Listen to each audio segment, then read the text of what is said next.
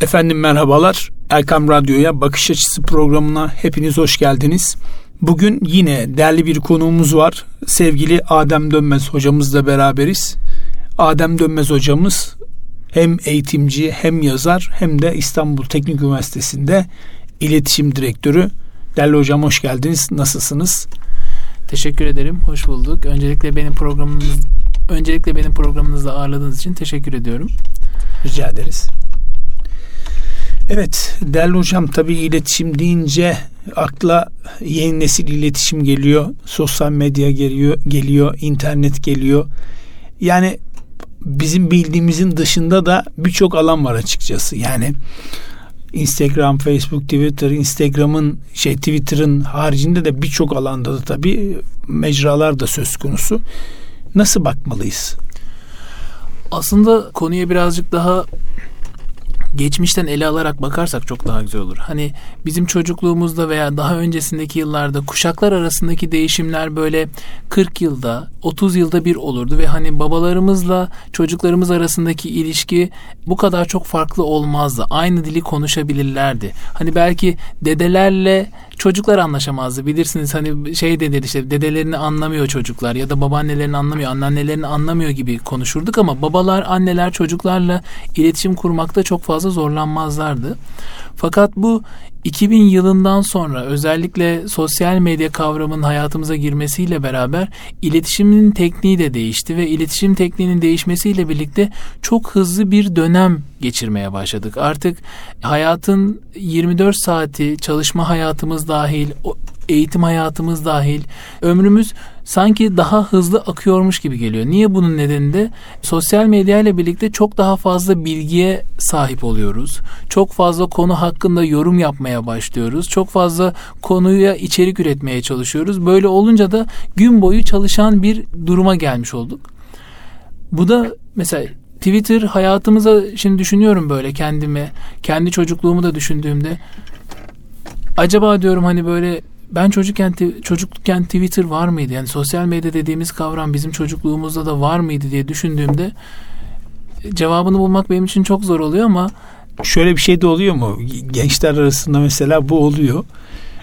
Hocam diyor siz diyor Instagram yokken ne yapıyordunuz Evet evet tabii tabii şu anda onu hayal edemiyorlar zaten. Mesela Twitter'ın e, hayatımıza girişi 2007. Yani Twitter'ın kurulması 2007. İlk başta işte Facebook e, 2004 yılında kuruluyor. İlk başta evet. Instagram 2011 yılında kuruluyor.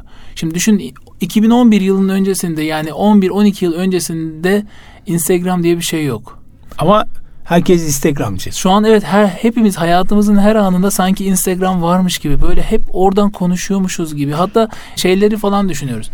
20-30 yıl önce insanlar nasıl çalışıyordu? Hani nasıl birbirleriyle haberdar kuruyordu? Ya da e, ben şeyi düşünüyorum bazen. Eskiden insanlar birbirleriyle nasıl buluşuyorlardı? Yani çünkü cep telefonu yok. E, şu hani derler ya işte yakanda böyle bir e, karanfil tak ya da işte böyle şapkandan tanıyacağım seni ya da başka şeylerle hani birbirimize ya da işte öyle ezanından sonra şurada buluşalım. Hani ikindiden sonra şurada buluşalım. Gidiyorsunuz oraya beklemek zorundasınız. Hani karşıdaki insan nerede kaldı, ne oldu? Şimdi hemen arıyoruz telefonla işte hatta şimdi yollarımızı bile telefonla bakıyoruz. Yani Artık yol tarif etmiyoruz. Hafıza kimseye. gitti. Her şeyi bıraktık. Telefon numarası yok. Hiçbirimizin hafızasında bir telefon numarası yok. Tamamıyla telefonlarımızda kayıtlı. Hal böyle olunca da iletişim çok değişti artık ar- aramızda. Yani sosyal medya ne getirdi, ne götürdü ona bir bakmak lazım. Bu gençlerin hayatında da, gençlerin yaşam biçimlerinde de çok önemli bir faktör haline geldi. Niye? Artık gençler tamamıyla bu sosyal medyanın içine doğuyorlar. Bundan kaçabilecekleri bir durum söz konusu yok. Hayatın her anında, her yanında başlarını çevirdikleri her tarafta sosyal medya var. Ya mesela misketi anlatıyorum böyle hani amiyane tabirle derler ya bön bön bakıyorsun. Hakikaten öyle bakıyor çocuklar. Misket işte biz çukur kazardık bahçede veyahut da sokakta. İşte misket atardık. Ondan sonra kemik misketler vardı. Hepimizin evet. gözdesi. Yani Kazanmak o misket, uğraştığımız. Evet. 10 misket 10 misket olarak düşünülüyordu. Mesela onları dizerdik işte hangisi diye parmağımızla vurduk veyahut da işte e, diyelim ki örnek elimize işte 5-6 tane 10 tane misket alırdık. Çukura mesela tek mi çift mi diye atardık mesela. Bu bir. İkincisi hemen aklıma gelen işte böyle sporla ilgili kartlar olurdu. O kartlarda mesela şey yapardık işte üstüne koyuyorsun falan veyahut da işte duvarda bırakıyorsun. Aşağıdaki kartların üstüne düşerse bütün kartlar senin oluyor gibi. Bu arkadaşlık ilişkilerinde de hani bahsettiğiniz çocuk yani çocukluğumuzda oynadılar yok artık yani çocukların her biri telefonla Yo, yani ya da bilgisayarda oynuyor bilgisayarla mesela. oynuyor. E, Dışarı çıkmadığı için sosyal aktivite yok, arkadaşı yok çocuğun. ama Ben bunu çok tanıyorum öyle. nasıl yeneceğiz? Yani bunun bir formülü var mı? Bundan kurtulmamız gerekiyor mu ya da? Şimdi programa gelmeden önce bir velimle telefonda konuştuk. Ondan sonra şehir dışından bir velimiz. Dedim ki nasıl gidiyor? Dedi ki hocam dedi okuduğu yanlış kitaplar vardı. Ben usule uygun annesine rica ettim. Yavaş yavaş topladık evden çıkarttık kitapları. Çünkü uygun değil. Hem İslam'a uygun değil hem mantaliteye de uygun değil falan. Bilgisayarda çok zaman geçiriyordu. O bilgisayarı biraz şey yaptık. Dedi ki hocam dedi bir aydır bilgisayarla haşır neşir değil. O sinirli öfkeli çocuk gitti dedi. Bir aydır düzeldi. İnsan oldu diyor anne. İnsan oldu. Çünkü bilgisayar hayatı öyle bir şey ki çok güzel gözüküyor ya hocam. Hep yenmek istiyorsun. Yenemediğinde agresifleşiyorsun. Ben nasıl yenilirim diye telefonu duvara atıyorsun hocam. Telefonun parasını sen vermediğin için, baban ödediği için telefonu böyle rahatlıkla duvara atabiliyorsun. Düşünsenize bilgisayar gibi bir alet sizi insanlıktan çıkarıyor. Ben aynı şekilde mesela kendi hayatımdan e, işte kızımla beraber yazın babaannemize gidiyoruz. Babaannenin evinde Safranbolu'da. Orada da internet yok tabii ki. E, telef bilgisayar yok. Kuzenler var. Bir araya geliyorlar. Yılda bir defa bir arada oluyorlar. Bakıyorum bir iki gün içerisinde telefonu falan unutuyor. Yani telefon ya da başka bir şey hayatta kalmıyor. Onlarla beraber oyun oynama alışkanlığı. Aynı sizin dediğiniz gibi ne stres kalıyor, ne sinir kalıyor, ne başka bir şey kalıyor. Bir anda daha fazla konuşmaya başlıyoruz. Tatile giderken birazcık daha böyle Agresif. agresif yani ne işimiz var evde kalsaydık. Tatil dönüşü çok daha neşeli, daha farklı ama İstanbul'a gelip böyle zaman içerisinde kendini kaptırınca, okul hayatı başlayınca tekrardan buradaki o arkadaşlarıyla beraber tekrar o ortama girince tek onu kaybediyoruz. Belli aralıklarla o deşarj olmamız gerekiyor demek ki diye düşünüyorum. Ama hayatın içerisinde bu hep bununla karşı karşıyayız. Şimdi kendim de düşünüyorum. Evet bir baba ebeveyn olarak işim de benim bu. Yani ben de devamlı telefon ya da bilgisayarla bizim hayatımızda da bu var. Artık hani Bunu tabii yok edemeyiz ama kullanmayı dizayn edebiliriz. tamamıyla tamamıyla bilgisayar ortamında çalıştığımız bir hayat var. Artık her şeyi bu dijitalleştirdiğimiz bir dünyanın içerisinde nasıl kullanacağız? Ben gün içerisinde kendimi en çok bu soruyla meşgul ediyorum belki de. Hani bu dijital dünyaya karşı kendimi nasıl entegre edeceğim, kendimi nasıl koruyacağım diyemiyorum artık. Hani ben bu dünyaya nasıl ayak uyduracağım ve yaşantımı nasıl dizayn edeceğim bu hayata göre. Okuduğum kitapları bile buna göre seçmeye çalışıyorum. Yani ben bu dijital dünyanın içerisinde nasıl yaşayabilirim hayatı? Bu benim için önemli bir soru. Ee, nasıl gidiyor hocam iş hayatı? İletişim. İş hayatı güzel. Bir 5-10 yıl öncesine göre çok değişti. Yani ben e, bu süreci bir iş- ekip var. tabii ki bir ekip var. Hani Şimdi mesela o ekip genç. Şimdi e, siz bizden daha genç. Şimdi bizim yaş aralığımızdaki arkadaşların duygu, düşünce, işe bağlılığı, saygı, sevgi, hürmet, muhabbet de e, şimdiki neslin e, iş ortamı nasıl?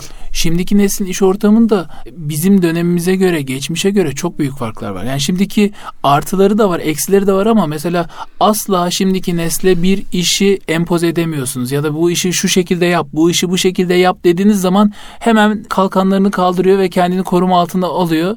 Asla ona dokunamıyorsunuz. Bu baba çocuk ilişkisinde de aynı şekilde. Yani bir çocuğa hani şunu yap, ödevini yap demek ona çok zor geliyor mesela. İş yerinde de hani yanınızda çalıştığınız arkadaşla birlikte yani şunu şu şekilde yap dediğiniz zaman bir bakıyor yani ne demek istiyor bu gibisinden. Ona işi vereceksiniz. Şu andaki neslin aslında böyle bir tarafı var. Özellikle sosyal medya içerisinde ve yetenekliler. Hani bu noktada şeyleri de var aslında. Yetenekli olan kısımları da var ve işi tarif edeceksiniz. Ona bir çalışma alanı bırakacaksınız. O alan içerisinde o kendini ifade edecek, kendi özgürlüğünü ortaya çıkartacak ve bununla birlikte de sizin önünüze bir iş koyacak. Ama burada neyi yaşıyorsunuz? O alışılan alışkanlıklar değişiyor. İşte eskiden mesela mesai saati diye bir kavram vardı. Hani işe şu saatte gelirsin, şu saatte gidersin. Artık o mesai saati kavramı yok. iş kavramı var. Hani hangi işleri ben yapacağım? Hangi işler benim sorumluluğumda ya da mesela öğle arası yemek yeme hani sizin için belki şeydir hani şu saatte yemek arası olması lazım. Hani bir yeni nesil öyle ne zaman karnım acıkacak? Ben çalışırken de yiyebilirim. Hani adam bakıyorsunuz mesela ben bunu çok yaşıyorum. Yanımdaki arkadaşlar diyorum ki niye yemeğe gitmedin? Hocam iş vardı. E tamam işi yaparsın. Yok hocam ben yemeği de onunla beraber hallederim. Yani iş bazen önüne de geçiyor. Yemeğin önüne geçiyor. Ama bazen de böyle kafam bozuk. Ben bir yürüyüp geleceğim. Hani ben bir dışarı çıkacağım.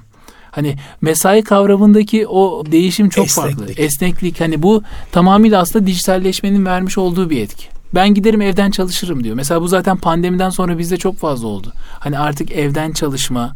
e, Hastalandığında gelme ama işte toplantıya mutlaka gir. Tabii ki toplantıya mutlaka gir ama hani bu değişim çok çok hızlı oluyor. Mesela biz bizim nesil yemeğe çıkmayı sever. Hani evet. sosyalleşmeyi, hareket etmeyi sever. Yeni nesilde bunun oluşunun nedeni zannedersem oturmayı oturmayı çok sevdikleri için. Belki de tek sosyalleşebildikleri ortam. Bilgisayar. Evet.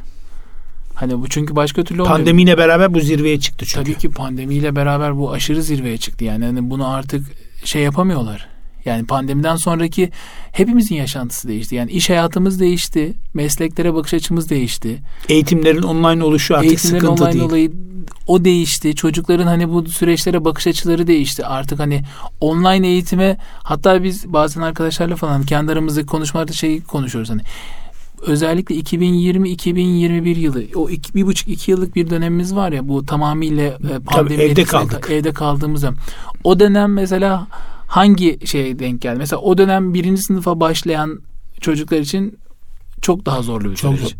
Birinci İşte, sınıftan kastımız ilkokul, İlkokul anlamında. birinci sınıf evet. tabii tabii mesela hani okumayı yazmayı işte sevmiyorlar. Pandemide yakalan ya da ne bileyim Tabii, böyle tam üniversitenin mesela bizim ben şimdi İstanbul Teknik Üniversitesi'nde biz de şunu düşünüyoruz.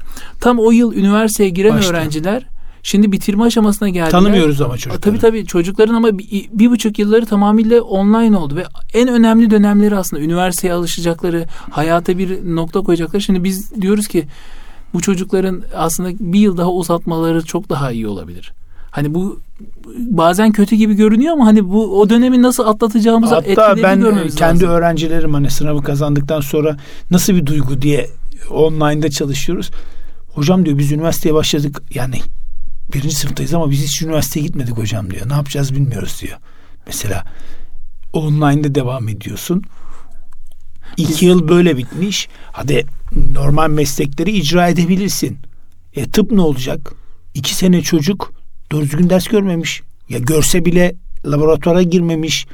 Değil mi? Kendi nasıl ifade edecek doğru. Yani- Ve bu aslına bakarsanız pandeminin etkileri de bu noktada daha kendini tam olarak göstermedi belki. Hani bu birçok şeye yansıyacak. Bundan sonraki süreçte de biz bu 2020-2021 yılındaki pandemilerin etkilerini sadece sağlık olarak değil bundan sonra Tabii, işte birçok alanda bunların etkilerini göreceğiz. Bizim o dönem aklıma şey geliyor. e, Hocalarımızdan bir tanesi anlatıyor. Diyor ki dersteyiz online. Çocuk en son bunaldı. Şey diyor. Hocam diyor ben diyor gece gündüz ders çalıştım işte üniversite sınavını kazanacağım. iyi bir yere İstanbul'a işte teknik üniversiteye geleceğim falan diye kazandık geldik. Ben yine Sivas'tayım. Sivas'tan teknik üniversite okuyorum. Nasıl oluyor bu iş? Çocuk böyle bir kendini şey yapmış hani böyle yine Sivas'ta kaldım hani yine gidemedim. Evet bu daha farklı etkiler oluşturuyor. Yani insanlar Belki de üzerinde 5-10 oluşturduğu- yıl sonra bu daha netleşecek diyorsunuz. kesinlikle etkilerini bazı etkilerini dönem dönem göreceğiz yani iş hayatına geçtiklerinde Ama toparlanırız göreceğiz. inşallah. He hocam? Elbette insanoğlu her türlü zorluğun üstesinden gelmiştir, toparlanmıştır. Bunun üzerinden de geliyoruz. Yani nasıl diyeyim maske takmaya nasıl bir anda alıştık? Hani şimdi yavaş yavaş o maskeyi ben şey düşünüyorum. Bu insanlar bu kadar hızlı nasıl bu maskeyi yani maske takmıyorsun diye böyle hani tak o maskeyi tak o Tabii, tabii, maskeyi toplu diye böyle taşımada- top taşımada her Tabii, yerde tabii. şey. Ama adam öksürüyor takacak takmıyor. Mesela ben dikkat ediyorum. Japonya'da hasta olanlar maske takarken burada iyi olanlar maske takıyor hasta olmayayım diye. Kardeşim öksürüyorsun takmıyor. takmıyorsun. E ama millete karşı öksürüyorsun. Millet de böyle kötü kötü bakıyor. Yani hadi artık kardeşim ya ağzını kapat ya da maskeyi tak gibi. Yani bilmiyorum ne olacak. Bence hocam bir metrobüs dizisi çekilmesi lazım. Farklı bir metrobüs e, kavramı oluştu. Mesela bir toplu taşıma hikayesi, hayat hikayesi. Hocam ne kavgalar çıkıyor ya. Ne diyaloglar var. Bir görseniz var ya. Bir de bu iletişim sanki bizde zirveye çıktı hocam. Telefonda konuşulan her şeyi biz yayın gibi yapıyoruz hocam ya. Özeli kalmadı ya. Ben şimdi karşı otobüsteyiz, metrodayız, işte Marmara. Adamın tüm konuştuğu her şeyi ben duyuyorum hocam ya. Yani bu iletişim mi? Bu artık özel hayatın ihlali gibi bir duruma da denk geliyor. ben Yani onun özel bu- hayatını dinliyorum ya. Hocam bunun yanı sıra şu da var tabii ki. Mesela sosyal medyayı bizde en önemli kullandığımız kavramlardan biridir işte. Sosyal medya okur yazarlığı diye bir kavramımız var. Hani biz arkadaşlara bunları anlatmaya çalışıyoruz. Hani gerçek bir sosyal medya kullanıcısı nasıl olmalı? Yani neleri paylaşmalıyız, neleri paylaşmamalıyız? Bunları önümüze sermemiz gerekiyor. Şimdi adam yediği yemekten, ailesiyle geçirdiği her vakitten, hafta sonu neler yaptığından, gece yatıyorum demekten işte ah sabah kalktığıma da kadar giden hani bunu özellikle gençler işte paylaşıyorlar. Hayatlarının her anlarını paylaşıyorlar. Peki bu neye etki ediyor? Şimdi bu birçok sorunu yanında getiriyor. Yani insanlar mesela burada paylaşım yapma e, Hastalığı. bir hastalığı bu bir zevk veriyor insanlara. Beğenilme zevki, takdir görme zevki veriyor. Ama, Ama işte- diğer taraftan da tüm özel yaşamını dışarıya açıyorsun. Bir de Hani- yani tabiri caizse Türkçesi beğenme, yabancı dili like'lama ya. Bir de beğenmediğinde mesela niye beğenmiyorsun diye bir yıllar önceydi bir ablamızın babası mı annesi mi ne rahatsızlanmıştı. Ondan sonra ben de sosyal medyada o zaman Instagram yok. Pardon daha yeniydi Instagram özür diliyorum. Face'te gördüm herhalde. Ben de telefon açtım. Bana ne dedi biliyor musun? Ben dedim ki geçmiş olsun abla. Hani yapabileceğim bir şey var mı? Rabbim acil şifalar versin. Nerede gördü filan gibilerine konuştu. Dedim ya sosyal medya niye like'lamadın dedi. Yani düşünsen abi Aramandan daha iyiydi like'laman. kadının ablanın annesi babası rahatsız. Ben onu beğeneceğim. Aa ne güzel annesi babası rahatsızlandı. Bunu like. Ben şimdi mesela sosyal medyada şu anda e, bazı insanlar var mesela ameliyata girmeden fotoğrafını çekmiş. İşte Amerika ameliyata gireceğim dua edin gibilerinden. Veyahut da işte cenazeyi gösteren var. Bazı haberler var. Kötü haberler. Millet onu like'lıyor mesela. Yani beğeniyor. Ben hiç beğenmiyorum. Niye beğeneceğim ki? Kötü haberi beğenmek demek şu demek. Aa ne güzel. Kötü haber. Beğenelim. Veyahut da aa bak adam ameliyata giriyormuş. Ne kadar güzel ve bol bol ameliyata gir. Beğenelim. Abi niye beğeneceğim ya? Dua edin diye oraya o mesajı veriyorsan yeter. Niye Şimdi like sosyal medya kanalları artık ona çözüm üretiyorlar. Hani bu sefer artık beğenme değil, üzgün hissediyor, e, kızgın hissediyor. Farklı farklı şeyleri beğenmenin yanına yeni şeyleri de koyuyor ama hocam bu diğer taraftan da şöyle düşünün. Kötü niyetli bir kişi var. Hani sizin evinizi mesela ben bunu kendi evladımla konuşuyorum. Mesela kızıma diyorum ki bak diyorum hani senin sosyal medyada paylaşacağın bir şeyden birisi senin hangi okulda okuduğunu, saat kaçta okula gittiğini veya saat kaçta okuldan çıktığını, işte gün içerisinde neler yaptığını, her şeyini öğrenebilecek noktaya geliyor. Bakın bu paylaşımlar aslında bunu gösteriyor. Bunu diğer öğrencilere falan konuşurken de anlatıyorum. Hani paylaştığınız her şey aslında size bir sorumluluk yüklüyor. Siz Eskiden bize derlerdi ki işte tanımadığın bir kişiden e, şeker alma. Hani tanımadığın bir insandan herhangi bir şey alma değil mi? Tanımadığın insanlarla konuşmazdık. E sen sosyal medyada tanımadığın herkese tüm bilgilerini açıyorsun. Bütün korunaksız kalıyorsun o zaman. Bunu nasıl kendimizi nasıl koruyacağız? O, hocam aklıma bir şey geldi ama kısa bir araya gidelim. Arada sonra kaldığımız yerden devam edelim. Sevgili dinleyeceğimiz kısa bir ara verelim. Ondan sonra inşallah tekrar kaldığımız yerden devam edelim. Buluşma noktamız Erkan Radyo. Efendim kısa bir aradan sonra programımıza kaldığımız yerden devam ediyoruz. Bakış Açısı programında bugün İstanbul Teknik Üniversitesi İletişim Direktörü Sayın Adem Dönmez hocamızla beraberiz. Kendisi hem eğitimci hem de yazar. Tabii bu bölümde kitapları da konuşacağız ama İlk bölümde hocam iletişimi konuştuk, sosyal medyayı konuştuk. Sona doğru kızınızla ilgili bir muhabbet vardı. Aklıma şey geldi. Bir uygulama vardı. Şu anda ismini hatırlamıyorum. F ile başlıyordu. En son haberleri çıkmıştı. Ya yapmayın bunu. Yani işte ben tatile gidiyorum. Tatile gittiğinin konumunu atıyorsun. Evini gösteriyorsun. Millet de gidiyor. Hırsızlar da o evi soyuyormuş. Hani böyle haberler çıkmıştı uzun zaman önce. Tabii tabii. Yani çok farklı konseptler var. Hani ben evi boşalttım.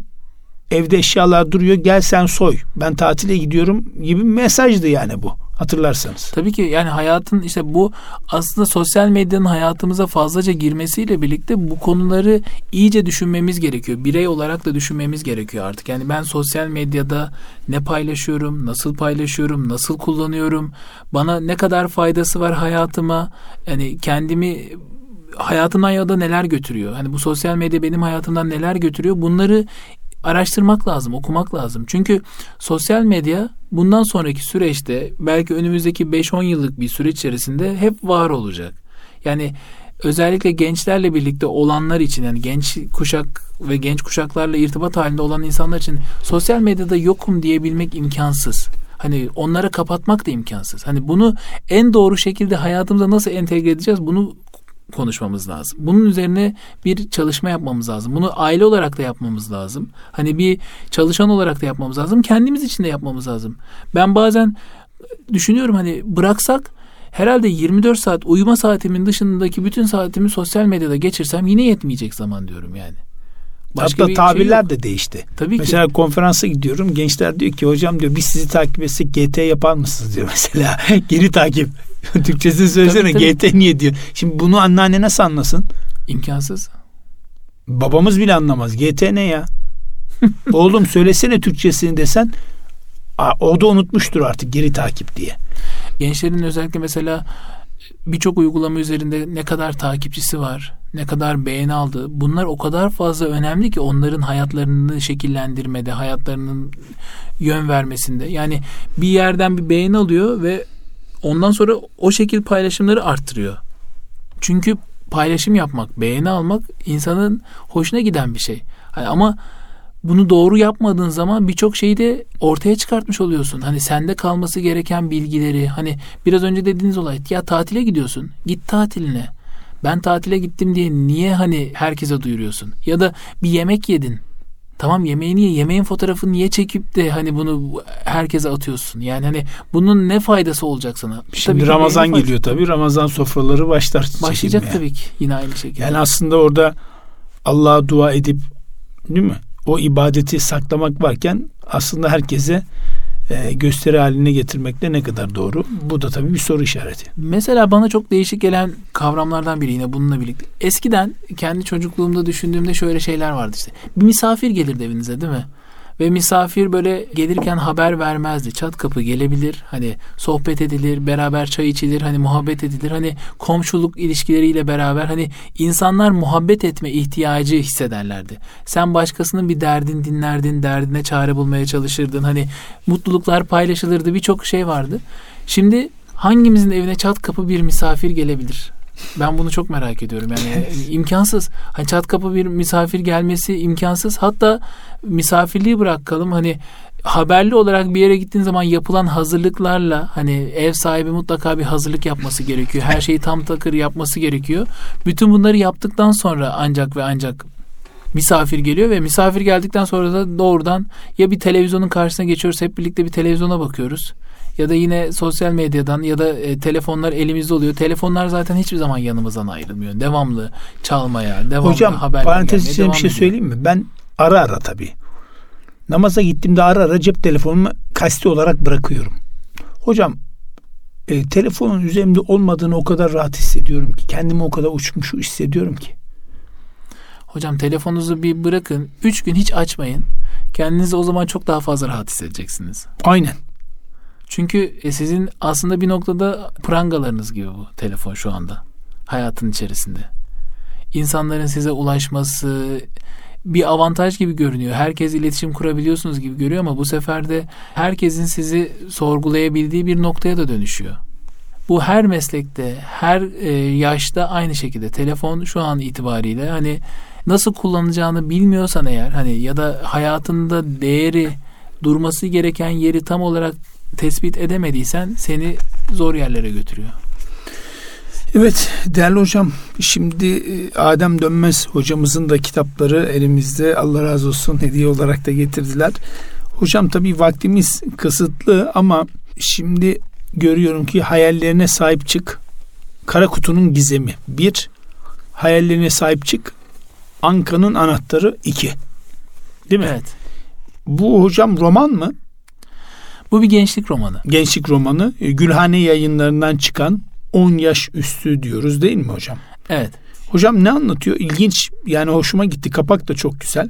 Bir de gerçek bir kahramanın hikayesi Civan Mert adlı bir eser. Bu da Ensar yayınlarından çıkan bir eser. ikinci baskı. Bu kapıdan boş dönülmez.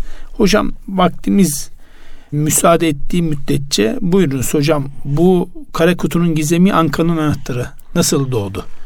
Hayallerine sahip çık. Ee, benim yazın serüvenimle alakalı bir e, hikayesi var tabii ki. Yaklaşık herhalde 10 yıla yayılan bir süreçte ben bu kitabı e, yazdım ikisini birlikte.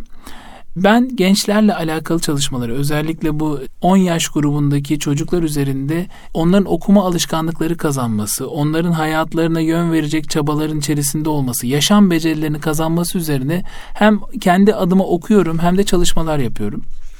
Ve yazmak istediğim eserlerde de çoğunlukla bu arkadaşlarımızın, bu çocuklarımızın okuma alışkanlıklarına nasıl artı bir değer katabilirim diye yazıyorum açıkçası ve bu hayallerine sahip çıktı aslında tam olarak böyle bir kitap.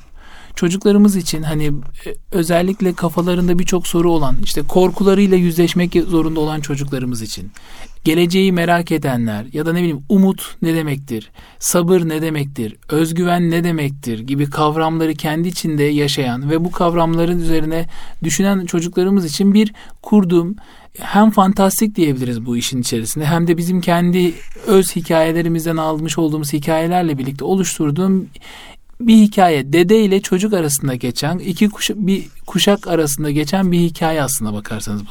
Kendi hayal dünyalarında yaşadıkları zorlukların üzerinden geldikleri bir hikaye. Hatta hikayenin özünde de şu var. Mantıkul Tahir kitabını bilirsiniz hani işte kuşların yolculuğu, yedi tepenin ardına ulaşmak gibi. Ben de bu kitabın arka planında öyle bir yolculuk koydum ve yedi farklı hikaye içerisinde çocuklar yedi farklı zorluğun üstesinden gelerek hikayenin sonunda dedeleriyle olan yaptıkları anlaşmanın sonucuna varıyorlar. Şu ana kadar almış olduğum yorumlar hani kitabın içerisinden almış olduğumuz yorumlar okuyan özellikle ben çocukların bu kitabı okuduklarındaki yorumlarını çok e, okurlarımı merak ediyorum ve onlardan aldığım yorum hep böyle şey hocam bir solukta okuduk. Peki şu olay nasıl oldu? Hocam gerçekten böyle olur mu? Hani ya özgüven hocam böyle bir şey mi? Hani bu soruları da karşılaşmak benim Gerçek çok hoşuma bir hayat hikayesi mi? Gerçek bir hayat hikayesi değil ama Mantıkul Tahir kitabından uyarlanarak aslında yazılmış hani çocuklarımızın üzerinde oluşturulmuş bir farklı hikayeler var kendi içerisinde ve o hikayeler her çocuğa işlemeye çalışıyor. Şimdi özgüven kavramının ne demek olduğunu çocuk bilirse kendi içerisinde o kitapta biraz bunu sorgulamaya başlıyor. Benim özgüvenim nasıl? Hani iyi midir, kötü müdür? Hani bu kavramı sorguluyor. Sabır, sabretmek ne demek? Hani sabra giden yol nasıl bir yol? Hani bunu kendi içerisinde çözmesi gerekiyor ve bunu hikayenin içerisinde görünce aslında kendi hayatıyla da mukayese ediyor. Aa evet benim başıma da böyle bir olay geldi. Çocuklardan aldığım en önemli olaylar bu. Çünkü okulda geçiyor. Bir okulun içerisinde geçiyor bazı sahneler ve hani çocuklar ki hocam aynısını ben de yaşadım ya. Evet aynı olayda ben şöyle tepki vermiştim gibi şeyler söylüyorlar ve bunlar çok hoşuma gidiyor benim. Hani çocuklardan bunları duymak güzel. Bir yazar olarak da hani büyük ebeveyn olarak da benim düşüncem o yaş grubundaki çocuklarımızın kitap okuma alışkanlıklarında aslında çok önemli bir yerde duruyorlar. Yani bizde bir çocuk edebiyatımız var. İlk öğretim çağı hani başında diyoruz ki biz çocuklar okumayı öğrenirken mutlaka okumak zorundalar ama özellikle ortaokul lise döneminde çocuklar doğru bir okuma tekniği oluşturamazlarsa, okuma alışkanlıklarını doğru geliştiremezlerse yetişkin olduklarında da en büyük sorunumuz zaten hani okumaktan uzak oluyoruz. Kitap okumak bize bir yük gibi geliyor, bir zor, e, zorakiyet gibi geliyor. Ben en çok bunu kazandırmak istiyorum çocuklara. Evet hocam. Allah razı olsun. Burada hocam yayınlanmış diğer kitaplarınız da gözüme çarpıyor. Sınır tanımaz gezgin. Bu İran, Pakistan, Hindistan, Nepal gezilerinden mi? Evet hocam ben Öyle mi anlayayım? Şöyle anlatabilirim onu. Güneş ülkesine yolculuk demişsiniz. Ben üniversite yıllarımda İstanbul'da mühendislik okurken gezmeyi keşfettim. Hani yeni yerler görmek, yeni insanlarla tanışmak, hayata insanın e, önemli bir değer kattığını hissettim ve 2008 yılında bir arkadaşımla birlikte biz İran'a gitmek istedik öncesinde. Sonra dedik ki Pakistan en son dedik ki biz İmam Rabbani Hazretleri'nin kabrini ziyaret edeceğiz. Allahu Ekber. Evet. Hindistan. Evet Hindistan'a gideceğiz. Peki bunu nasıl yaparız? Ben de çok merak ediyorum. Hocam zaten biliyorsunuz İran'dan sonrası artık Tabii Pakistan, ondan sonra Hindistan devam eden gidecek böyle. Dedi ki biz buraya kadar gideceğiz. İşte Agra'ya gideceğiz. Hani Her şey olacak. Her planları yaptık, onu yaptık, bunu yaptık ama ondan sonra şeyi bulamıyoruz. O dönemde öğrenci şeyimizle birlikte çalışıyoruz. İşte kasiyer olarak çalışıyoruz. Bir şeyler yapıyoruz. Sınavlar bitmesine yakın e, bir uçak bileti bulduk. Hindistan'dan İstanbul'a Ekim ayına. Biz şu anda e, şeyde Mayıs ayında falanız. Dedik ki bu bileti alalım. Biz o bileti aldık ama daha hiçbir şey yok ortada. Sonra Allah nasip etti. Hani böyle şey oldu. Biz buradan karayoluyla çıktık. İşte önce trenle birlikte Van'a kadar gittik. Oradan e, sınırı geçtik İran'a. İran önce İsfahan, Şiraz, her yeri gezdik orada. İran. Çanta sırtınızda. Tabii çanta sırtımızda. Kendi yolumuzu buluyoruz. Yani bir planımız yok. Bir sonraki şehre nasıl gideceğimizi bilmiyoruz. Orada hesap yapıyoruz, kitap yapıyoruz. Ona göre geçiyoruz. Sonra sonra Hani- Bağdat buradan mı çıkıyor? Bizim için ondan sonra işte Pakistan'a geçtik. Lahore ondan sonra oraya geçtik. Hindistan'a gittik. Hindistan'da ama şöyle anlatabilirim. tabii Hani sınır şey değil mi? Karayoluyla. karayoluyla, İran, karayoluyla. Pakistan Tabii değil tabii mi? hepsi karayoluyla. Dönüşü geçiyor. sadece uçak. Sadece en son dönüşümüz uçak. İflahımız kesildi hadi uçağa binelim. 80 ama şunu e, gezide hiç unutamadığım olay şey. İmam Rabbani Hazretleri'nin e, kabrini ziyaret edeceğiz. Biz oraya gidiyoruz hani uzaktan böyle bir şey masmavi bir böyle sur gibi bir şey düşünün ve oraya doğru gittik. Gittik bizi birileri karşıladı böyle. Nereden geliyorsunuz? Türkiye'den. Aa Türkiye'den daha önce gelen misafirler va- vardı falan gibi. Hemen bizi bir odaya aldılar. Hemen önümüze bir yemek sofra. Düşünsenize yoldasınız zaten şey olarak hani aylardır Aç, böyle şey geçiyor. Hani tabii ki yemek ama orada birinin sizin önünüze böyle e, bir sofra kurması, misafirperverlik falan bir anlattılar. İşte orada böyle bir bin kişinin falan yaşadığı bir köy gibi düşünün orayı. İmam Rabbani Hazretleri'nin torunların torunları gibi şey olarak ve hani onlar orada kendi hallerinde yaşıyorlar. İslam'ı yaşıyorlar. Hani öğleden sonra onlarla beraber vakit geçirdik. İki gün onlarla birlikte vakit geçirdik. Hayatım belki de- Misafirhanede mi kaldınız? Tabii tabii misafirhanesinde tamamıyla orada gelen misafirhanesinde onlarla birlikte kaldık. Onlarla beraber konuştuk, sohbet ettik. Hani anlattık. Biz onlara Türkiye'yi anlattık. Onlar bize oradaki yaşamı anlattılar. Hani neler oldu? Mektubattan okumalar yaptık beraber. Hani İngilizce mi? çok güzeldi. İngilizce olarak İngilizce. şey yaptık. Pekala otostopla mı hep bu seyahatler yoksa Yani oto, otobüs falan mı? otobüs de var, tren var. Bazılarının otostopla geçtiklerimiz de oldu. Hani o yol içerisinde o yol güzel bir yol. Yani o gençken e, gidilebilecek güzel bir yol. Zaten Hindistan güzergahı hani böyle tamamıyla birçok turistin de diyeyim ya da birçok yolcunun da gittiği bir yol.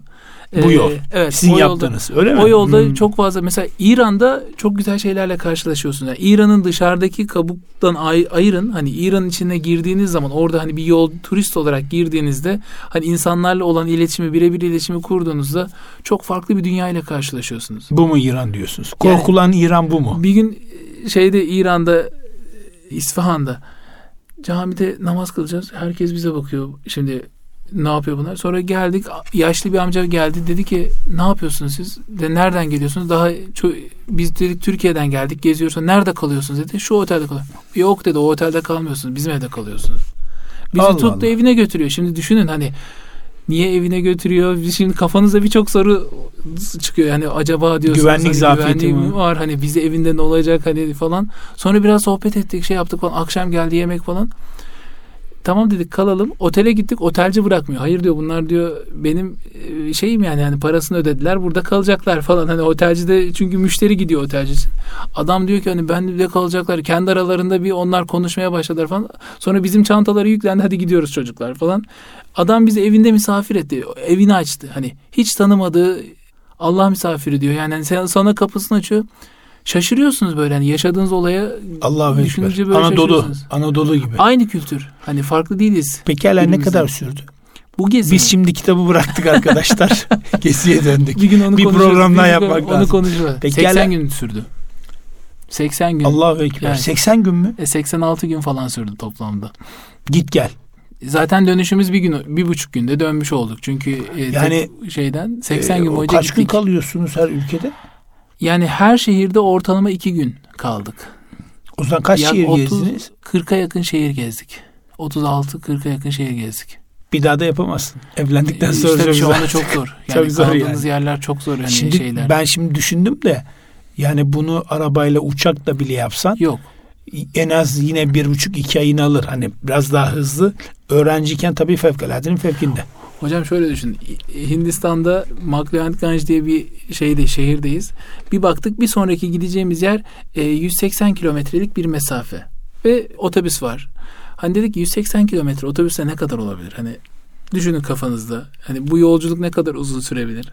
Aman yürüdü, yürüdünüz mü yoksa? Yok yürümedik hani. Aman O- Allah. otobüse bindik. Otobüsün şey hani bavulları yukarı koyuyorsunuz. Tabii. Hani böyle insanlar falan da oturuyor yukarıya falan. İsterseniz yolculuk içerisinde siz de yukarıya çıkıp inebiliyorsunuz. Şey yapabiliyorsunuz. Hmm. Ee, 18 saat sürdü. 180 kilometre. 180 kilometre mi? Evet. 100 kilometre bir buçuk saat sürer. Ama orada öyle Hadi sürüyor. 200 olsa 3 saat desi kaç saat sürdü? 18 saatte gittik hocam. Neresi? Yani Hindistan içerisinde bir Niye öyle sürüyor? e, yol dağlık yollardan geçiyorsunuz da- ve yol yok aslında. Hani tek şeritlik bir yoldan yani bir araç geliyor siz duruyorsunuz o geçiyor. Aşağısı Aracın, uçurum. tabii ki aracınız en fazla 30 veya 40 kilometre hızla gidiyor. Çok eski bir otobüs. Hani bir düşün hani ben tasvir etmeye çalışıyorum. Hani o tepede böyle şeylerin olduğu, çantaların aracın tepesine konduğu böyle e, insanların Yani tepesine aslında yürüseniz çıktığı- 18 saatten önce gidersiniz. Tabii gidersiniz belki. Bisikletle falan. Ama o oralarda öyle şeylerle karşılaşıyorsunuz. Düşünün mesela Düşünemiyorum hocam. çok farklı hayat Allah hikayeleri aşkına. görüyorsunuz. Evet ya, İnsanların enteresan. inançlarını hani nasıl farklılaştıklarını mesela Müslüman olmanın ne demek olduğunu böyle ben hep yurt dışına gittiğimde ya da bu fark etmiyor. Asya'ya mesela Başka Avru- bir ülkede olsa. Avrupa'ya gittiğimde Avrupa. falan da Müslüman olmanın ne demek olduğunu o zaman hissediyorsun. Allah'a hamd ediyoruz ya. Belki Allah'a de bu şükrediyoruz. rahat ortamından çıkıp hani e, yola atmakta fayda var kendi. Böyle hani rahatlığından biraz vazgeçmek gerekiyor. Evet. Her şey sizin istediğiniz kadar rahat olmamalı. Şimdi değerli dinleyeceğimiz programı bitirmek üzereyiz ama Avrupa hocam bizim bildiğimiz gibi bir ülke. Aslında efsunlu diyelim veyahut da hani böyle gizemli, bilinmez. Hocam her zaman doğudur. Tabii ki. Her zaman Doğudaki doğudur yani. hikayeler her başkadır. zaman Ve gerçek ve samimidir. Aynen öyle. O yaşadık. Ben kendim hani Hindistan'da hani gördüklerim manzaraları anlatsan hani bir, bir, bir gün konuşsak Bu böyle programı birlikte, bir gün yapalım. e, çok farklı hikayeler var hocam. Nepal Nepal Bambaşka. bambaşka. Nepal'de bambaşka. Gökyüzü mezarları. Hani çok farklı hikayeler evet, var orada. yani orada tabii şey de var. Hani Afganistan başka bir hikaye. Tabii ki. acıların olduğu bir yer. Allah sonumuzu hayır etsin. Tabii kitabı konuşamadık iletişimden dolayı. Hocam söz alalım. İnşallah bir dahaki programımıza artık inşallah en kısa sürede çekeriz. Ee, Civan Mert'i konuşmak isteriz. Kitabı konuşmak isteriz. Çok detaylı konuşamadık ve 80 günde devre alem. Bunu da konuşalım inşallah. Ee, ayaklarınıza sağlık. Zaman ayırdınız. Çok, Çok, teşekkür, ediyorum. ediyoruz. Bu güzel sohbet için beni burada ağırladığınız için çok çok teşekkür ediyorum. Estağfurullah. Allah razı olsun. E, Değerli dinleyenlerimiz Adem Dönmez hocamızla güzel bir vakit geçirdik. Hasbihal eyledik. Hem bu programı hem de diğer programlarımızı dinleyebilmek için erkamradyo.com web sayfamızdan indirebilirsiniz. Oradan dinleyebilirsiniz. En kısa sürede görüşmek üzere. Hayırlı günler.